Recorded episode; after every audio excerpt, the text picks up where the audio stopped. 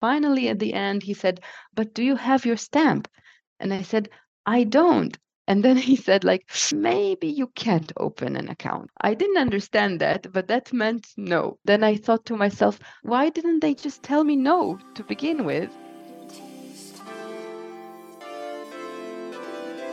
Hi, I'm Zoe Ye, a human being who failed to live a conventional life. I have a deep interest in people and their choices of life. In my podcast, I'll be having conversations with individuals who are open to talk about their mental journeys in life. This season is called My Mental Journey of Migration. Eight guests will share their experiences of living in different cultures.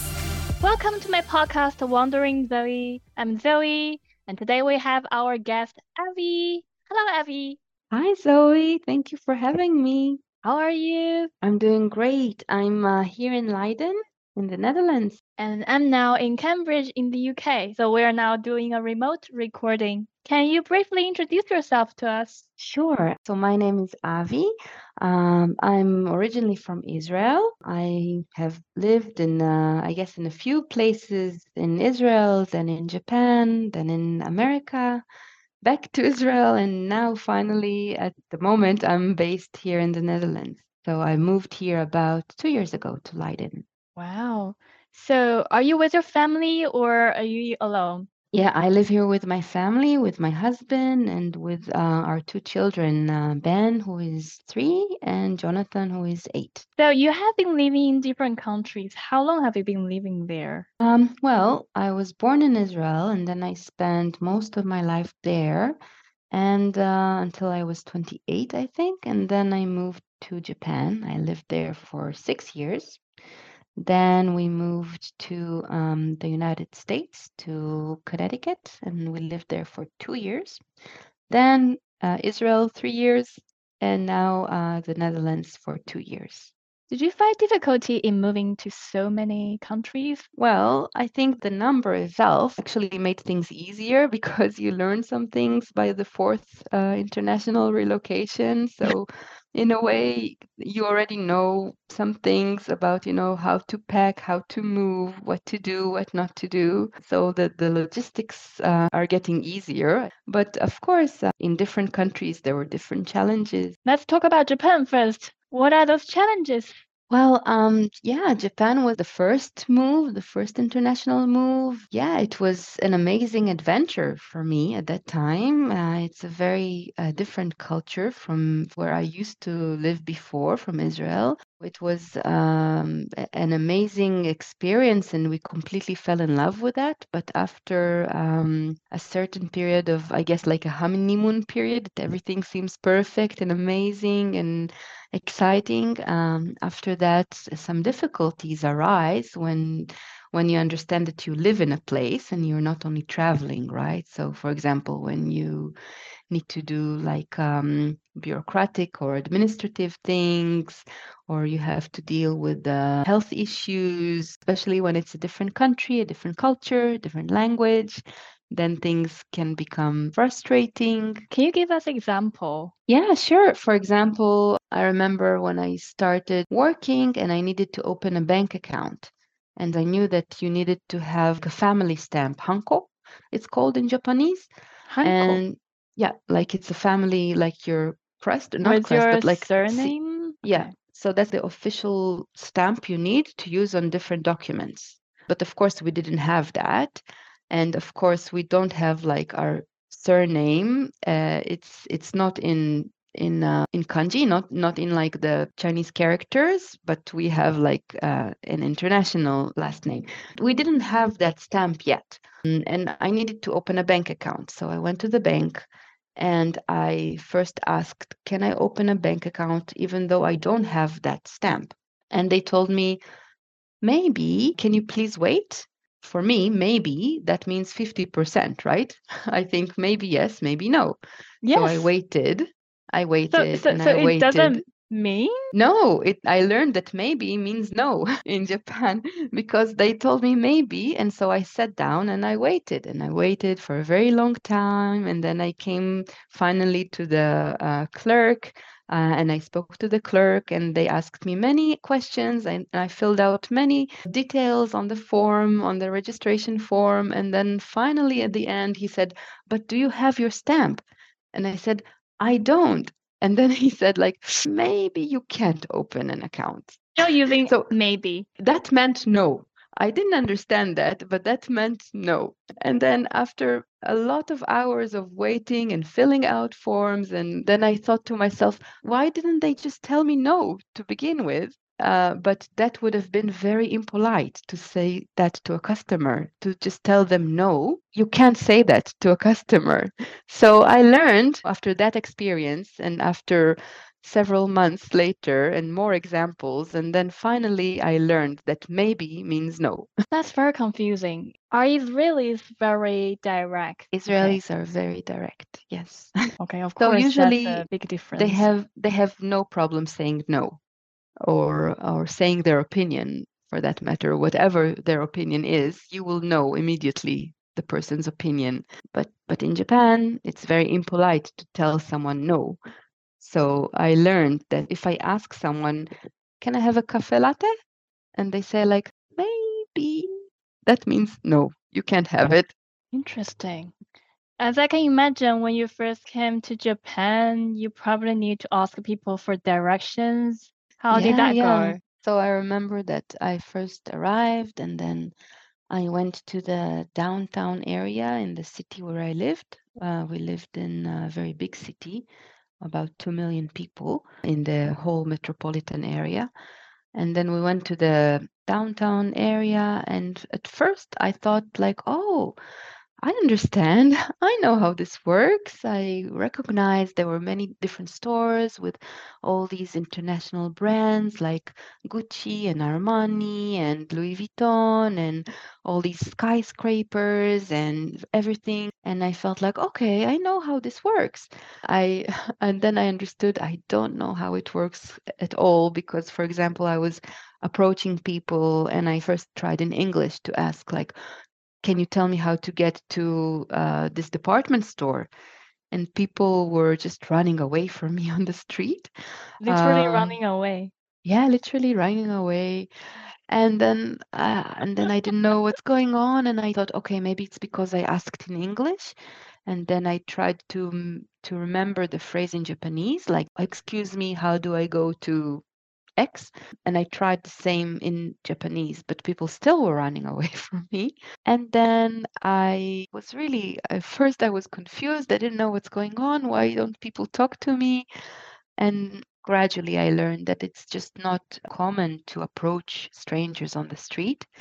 It's not, yeah, it's not common, it's not polite you can't approach someone that you don't know. You usually are introduced to someone through like a mutual friend, or if you go to the same group or school or lab, or uh, but but you can't just go to a random person on the street and ask something. That's not uh, considered good behavior. Okay, what are so, other things you need to pay more attention after you learn more about Japanese culture? Yeah, definitely. I mean, I had to adjust. Uh, for example, definitely no touching. I had to keep my hands to myself, no hugging, no touching.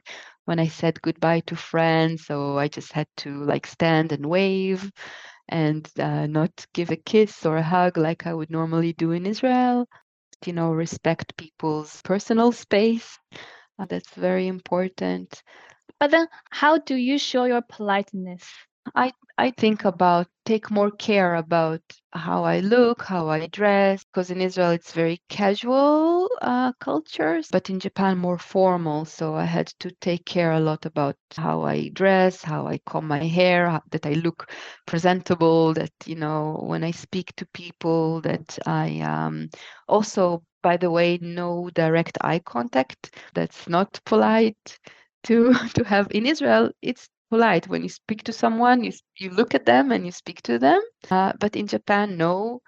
So uh, people feel very intimidated by like direct eye contact. At some point of the relationship when you're close to someone mm-hmm. and you have friends then it's fine of course. Mm-hmm. but when it's uh, someone that you don't know well then it's not very polite to have direct eye contact or to look at someone for a long period of time. That can make someone feel uncomfortable. I remember I had a student that when I was teaching English, the school gave me a note and that the student requested that I don't sit exactly opposite to her, but diagonally to her, and uh, that I don't look directly at her, that I look slightly aside because that was too much.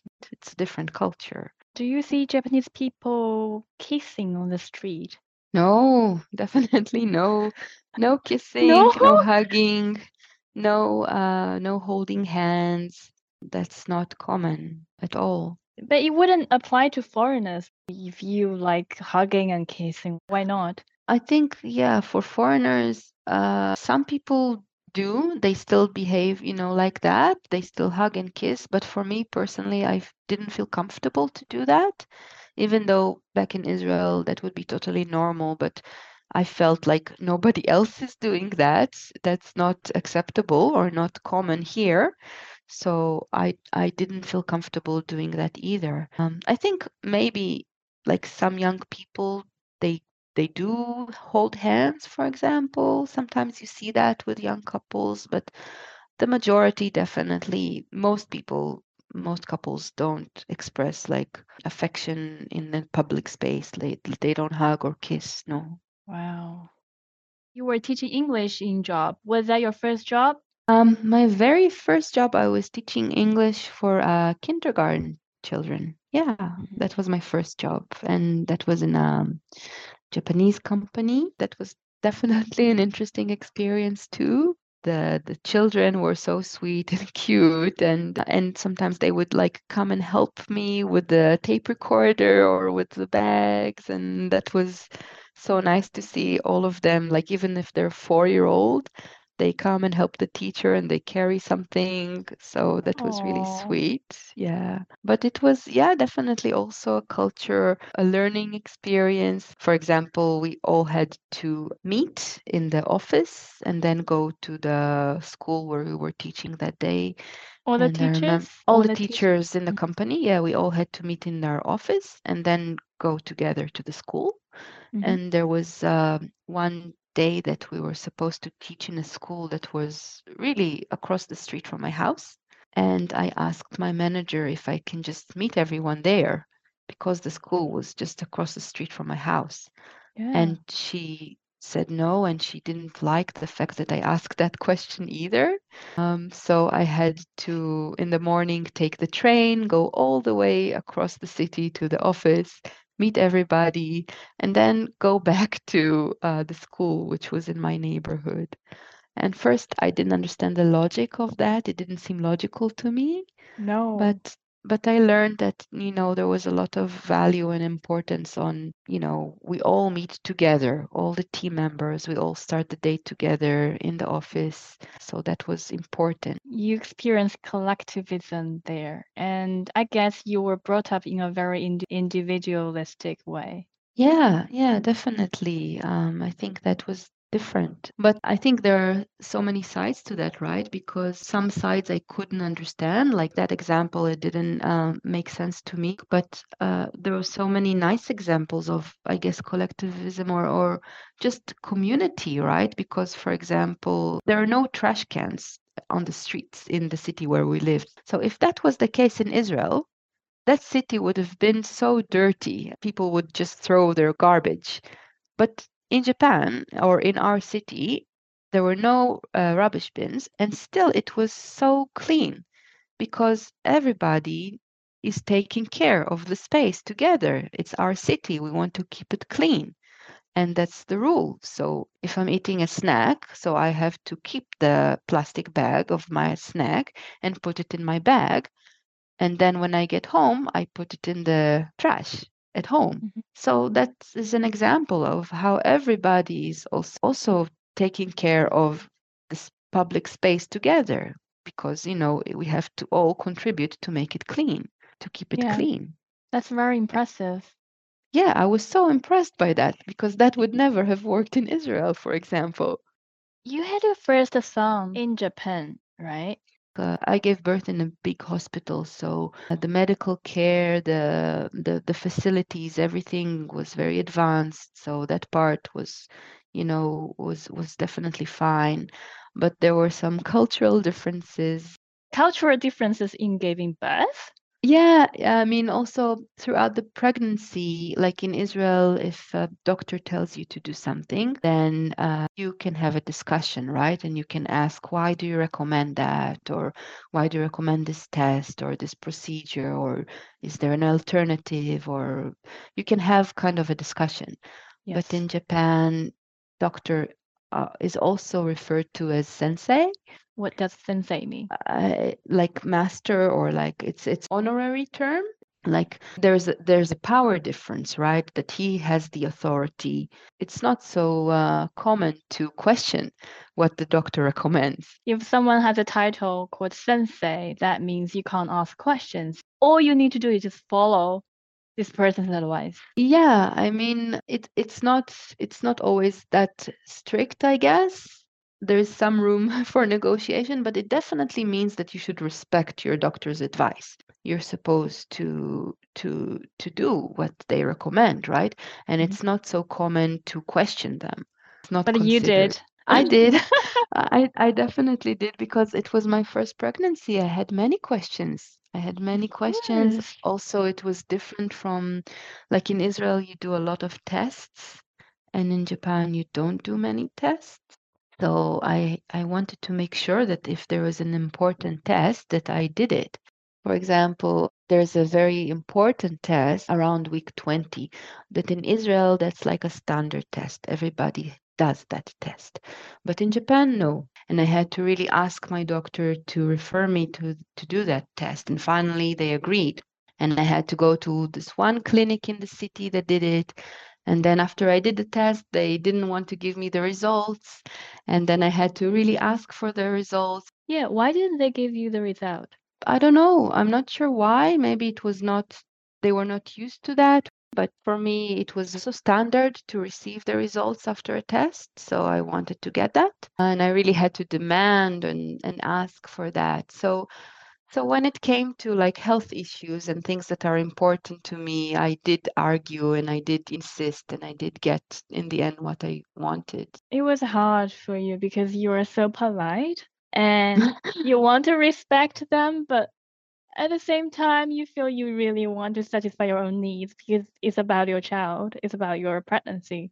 Yeah, exactly. At the end, if if I felt that was really important, then I demanded it. Yeah. Was there anyone who speak English with you while you were giving birth? No, I mean, um, one of the reasons why we chose a big hospital was also because they had a midwife that spoke English. But in the end, when I gave birth, it was her day off and she was not there. So that didn't uh, happen in the end. In the end, everyone was Japanese. Um, so, but they were still very nice and very caring and took very good care of me. And I heard that there was a lady actually coming to visit you at your house to take care of you. Yeah, they don't have that service in Israel, but I learned that they have it actually here in the Netherlands and they also have it in Japan. So, because Japanese women usually go back to their hometown and so their mother can help them with the newborn. But for women that their hometown is far, the city can give you uh, support and they send you uh, someone that comes to your house once a week and she can just help you and teach you how to bathe your child how to feed them how to soothe them when they cry and you know just help you with anything you need uh, cook for you anything That's so, so helpful. that was that's so helpful. It was really amazing for me to get that support because I had many questions and my family was far away. So also with with things concerning the baby, but also I remember the lady came to my house and then I would like give her money and she would go to the supermarket and you know buy groceries for me and come back and cook some food and so it was really great. And I also learned how to cook some Japanese dishes because of that, because I saw how she's cooking. And then why did you decide to leave Japan? Why didn't you want to raise your child in Japan? Yeah, I think, you know, we first arrived in Japan when we were uh, two young people, uh, and we were just, you know, having fun and traveling and enjoying the culture and just taking everything in. But then when we decided to have a child and to have a family, uh, my perspective, I guess, changed a little bit because I was thinking what it would be like to raise a family or to raise children in Japan, what it would be for them to grow up. I wasn't completely sure because uh, if if my son would have gone to school and he would be like the the only non-Japanese child in the class, I don't know how how he would feel growing up in that environment. Um, you know that he's very different, and, and being different is not considered a good thing uh, necessarily. Um, and you know he could have gone to an international school, but still, then he would still go out back to the street and to the society and he would still be like a gaijin still be a foreigner me and my husband we disagreed on that point but also i have other friends who raise children there international friends who raise children in japan and they're very happy but for me personally i had some doubts i wasn't sure so that's why we made a change there was a good opportunity and we decided to go for it and why did you decide to move to US? Well, yeah, my husband had an offer for a postdoc in the US from a good university. So we moved there, yeah. How was your life in the US? Was good. It was a good place. It was still another adjustment because you move from Japan to the US. That's another culture shock or, you know, another adjustment that you need to to make um, and learn. For example, Japan is an indirect culture, and also uh, the US in some ways is indirect compared to Israel, but in completely other ways than Japanese culture. So again, you know, a new place, you have to again learn how do people do things here and how are you supposed to to act and behave and Connecticut is very naturally very beautiful state. So that was amazing and the city was very international. The winters were cold, so I had to get used to that. I had to understand how do you raise a one year old in a place that's very cold and you can't go to the park for like half of the year. You can't go outside. You can't play. And i had to find you know friends and uh, there was the international mamas group which was uh, where i immediately went and uh, found some really good friends there that were in a similar situation. So that was really good. You tried to find a job for a year but didn't yeah find a job. Uh, was that very frustrating for you? Um, it was. I mean, I think when I first got there, I I thought it would be easier and faster for some reason.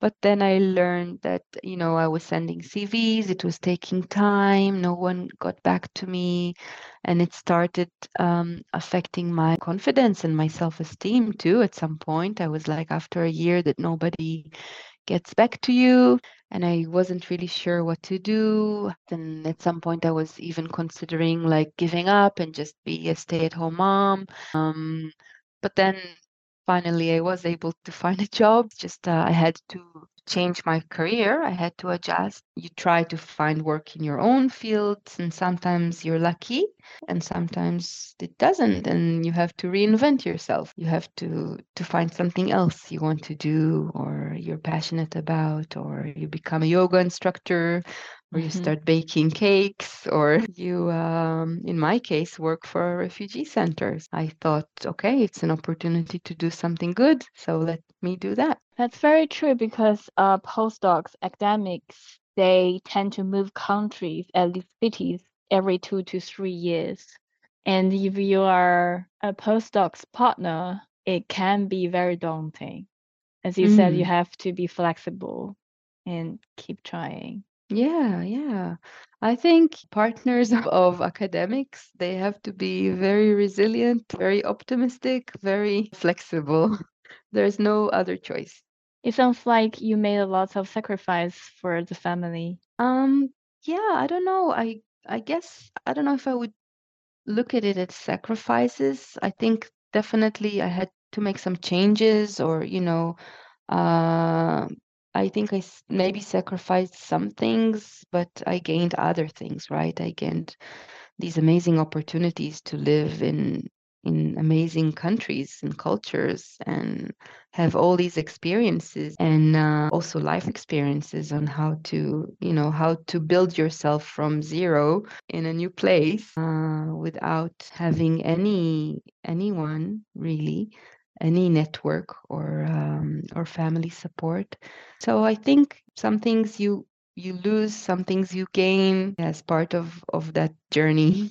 And then you went back to israel and rejoined your family. Also you had your second child there. Did you have a good time in israel? Yeah i did. I think at that point i was really missing israel. I wanted to go back and giving birth and was was actually great you know when i gave birth to ben and i had all the support of my family of my parents. So i was really pampered and i got a lot of help. Uh, that was really great. But at some point we felt um, it wasn't right for us at, at the time anymore. Um, life was also very busy, very stressful. There is always um, family around, which is sometimes really nice, but sometimes we felt we needed a break and we just needed our own space. And uh, yeah. in Israel, that's not very easy to do because there's always some some family obligation or dinner or celebration or something. So there's always something you need to do on the weekend. And the working hours are long and uh, it can be kind of a stressful uh, environment just very busy all the time. And we wanted a different balance. I think that's part of the reasons that attracted us to the netherlands to move here because we thought we can have like a more relaxed life but still it would be like still only four or five hours flight to israel so we can still visit and keep in touch yeah I think your your family may be a little bit sad to listen to this. Oh, my Avi just want to get away from us. It was definitely like a, a journey also for them to through that experience because they were very happy. They were waiting for eight years for us to come back to Israel you know, at that point in time, Jonathan was the only grandchild. So my parents were really wanted to have him close and to have us close. And I think, yeah, they were a bit heartbroken that we decided not to live there anymore for now. But they also saw that it was not maybe not the best choice for us at the time. In the end, they really wanted the best for us. It's easier for your parents to understand, maybe because they are also immigrants. So they kind of know what you are thinking. Like they can relate what you have been thinking. I'm not sure actually. I think they immigrated in a different context, in a different for different reasons. But they immigrate from uh, the former Soviet Union to Israel in the early 70s, uh, and they built their lives in Israel. And most of their lives, they lived in Israel. They brought their parents. It was after the the Second World War, so uh, the the people that survived from the family, uh, everybody immigrated to Israel. In my parents' case, so both like the four grandparents, they all immigrated to Israel and they built their lives uh, in Israel. I think my mom was 18 when she when she immigrated, and my father was about the same. Uh, mm-hmm. They were both about 18. Now they're in their 70s. So they definitely know what it means to immigrate all the implications of, of immigration of you know trying to improve your life, but also the the difficulties that comes with. So they know that because they did it themselves. But in the end i think they just wanted us to be happy really. And if they saw that we okay it was not the right fit for us in israel then then they wished us luck. And you know we still keep in touch. We still try to visit a lot. Why did you want to move to netherlands so I mean, we we moved around the globe. Uh, we we lived in all these countries, in Japan, in America. Then we lived in Israel, and we kind of felt that it was yeah everything I said before about being too stressed, maybe too small in some ways for us, the hometown that we came back to after all our adventures. And then uh, there was a good opportunity in Leiden that opened up. It was COVID time. We couldn't come here to see Leiden. We had no idea where we we're going. We just Googled it, and uh, there are some really beautiful pictures of Leiden the research group uh, is very good. So it was a good opportunity for my husband, and uh, we said, okay, let's go for it. Let's uh, let's make a change. Let's see. And how do you like living in Netherlands? I like it a lot. Yeah, I think it's uh, really nice. I think we were lucky with Leiden. It's a beautiful city for children. It's a nice environment to grow up. For us, there's a good life work balance that's very good for us that we can come home we can spend the afternoon with the kids have dinner with them spend the weekends with them and life is definitely more uh, relaxed here compared to back home so there are many good points yeah and for the next few years i think uh, we will be here Thank you, Avi, for being my guest. Oh, you're welcome. Thank you for having me. Yeah, I had a good time. So Thank you for that. Bring my best wishes to your family. Thank you. Thank you. You too. And I'll see you when you get back from Cambridge. yes, I will see you soon. and uh, let's say goodbye to our audience. Bye-bye. Bye.